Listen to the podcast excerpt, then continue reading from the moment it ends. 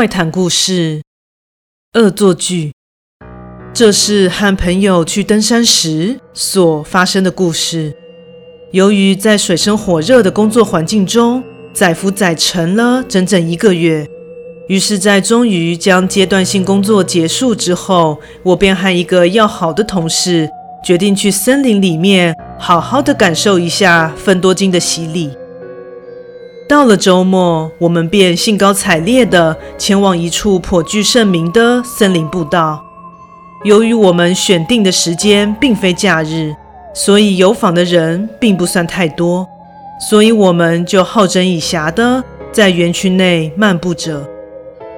真的不得不说，森林的魅力在于你沉浸在虫鸣鸟叫的时候，那种身心舒畅。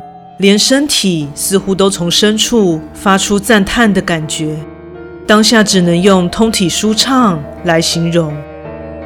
我和同事一边闲聊着从工作上的繁琐事情，某些难以恭维的同事，一直到主管以及老板的一意孤行、鱼肉下属的精神，因为讲着讲着实在是太让人生气，于是便话锋一转。开始提及个人的梦想和愿望，不过其实也不是什么有深度的对谈，就是分享一下目前最想要的东西而已。我的话当然是自由喽，我坦然地说道。同事回了我一记白眼，那根本是废话好吗？谁不想要自由自在的？我说的是物质啦，实际上的东西。怎么这么俗气啊？我俩就这样一来一往的，也不知不觉的越来越往山里走，但当时丝毫没有察觉四周的变化。然后同事说出了自己想要的东西。我现在啊，最想要一只黑猫的马克杯。啥？这么无聊哦？什么无聊？这叫做实际好吗？诶，此时同事忽然发出了惊呼声。顺着他的眼神看去，结果在一旁的岩石平台上，竟看见了一个黑猫的马克杯。我和同事靠了过去，来到那岩石平台旁，那一个正是他所想要的杯子，连款式都一模一样，而且还很新，不知道是谁放在这里的。这这也太巧了吧！我向四周环视了一下。发现根本就没有看见别的游客，而此时同事将那马克杯拿起，并仔细端详，发现上面并没有使用的痕迹。此时我们还没有朝怪力乱神的方向去思考，只是觉得这件事既荒谬又可笑。然后同事半开玩笑地说道：“话说回来，我还想要一把 N 牌的粉红色阳伞呢。”你不要在那里异想天开了啦！我调侃着他，一面继续往前走。就当我俩走着，直到一处岔路口，接着察觉位于右岔路的树旁，似乎有一抹颜色鲜艳的东西。结果竟然是一把粉红色的阳伞。而近看后发现，就是同事刚刚形容的那个物件，其状态也是全新的，看似没有被人使用过。难道这也是有人遗落在此的东西吗？咦，那里有个浅绿色的东西耶！顺着同事的视线看过去，果然在更前方不远处的林地放着一件浅绿色的物品。走近一看，那是一个漂亮的湖水绿色的背包。除了这个物品跟前两件的状态一样是完好无使用之外，令人感到不可思议的是，这东西。正是我刚刚心里默默浮现的想要物品，可是我甚至都没有说出口啊！我开始感到有些不寒而栗了。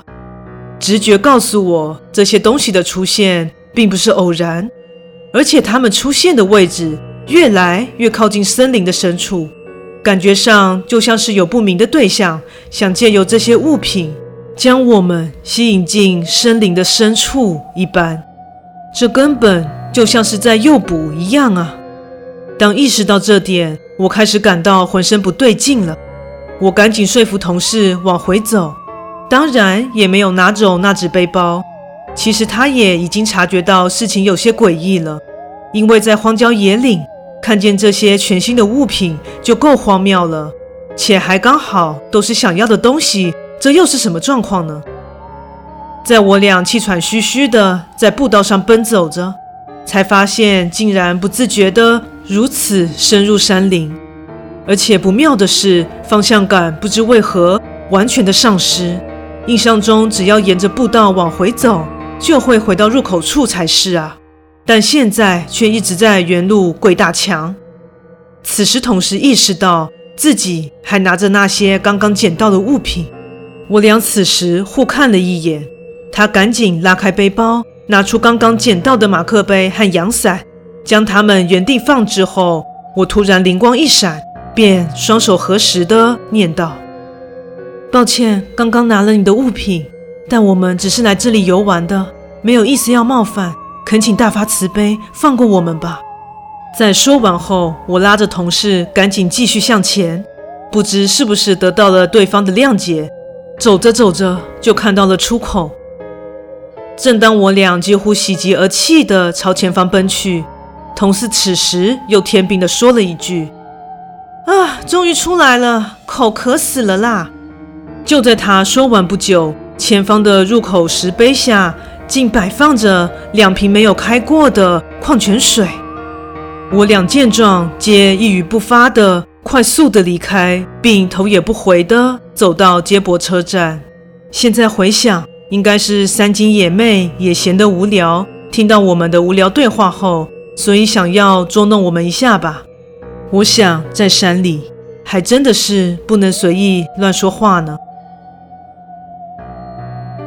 故事说完喽，感谢你的收听，诚挚欢迎订阅我的频道。若身边也有喜欢恐怖灵异故事的朋友，也欢迎将本频道推荐给他们哦。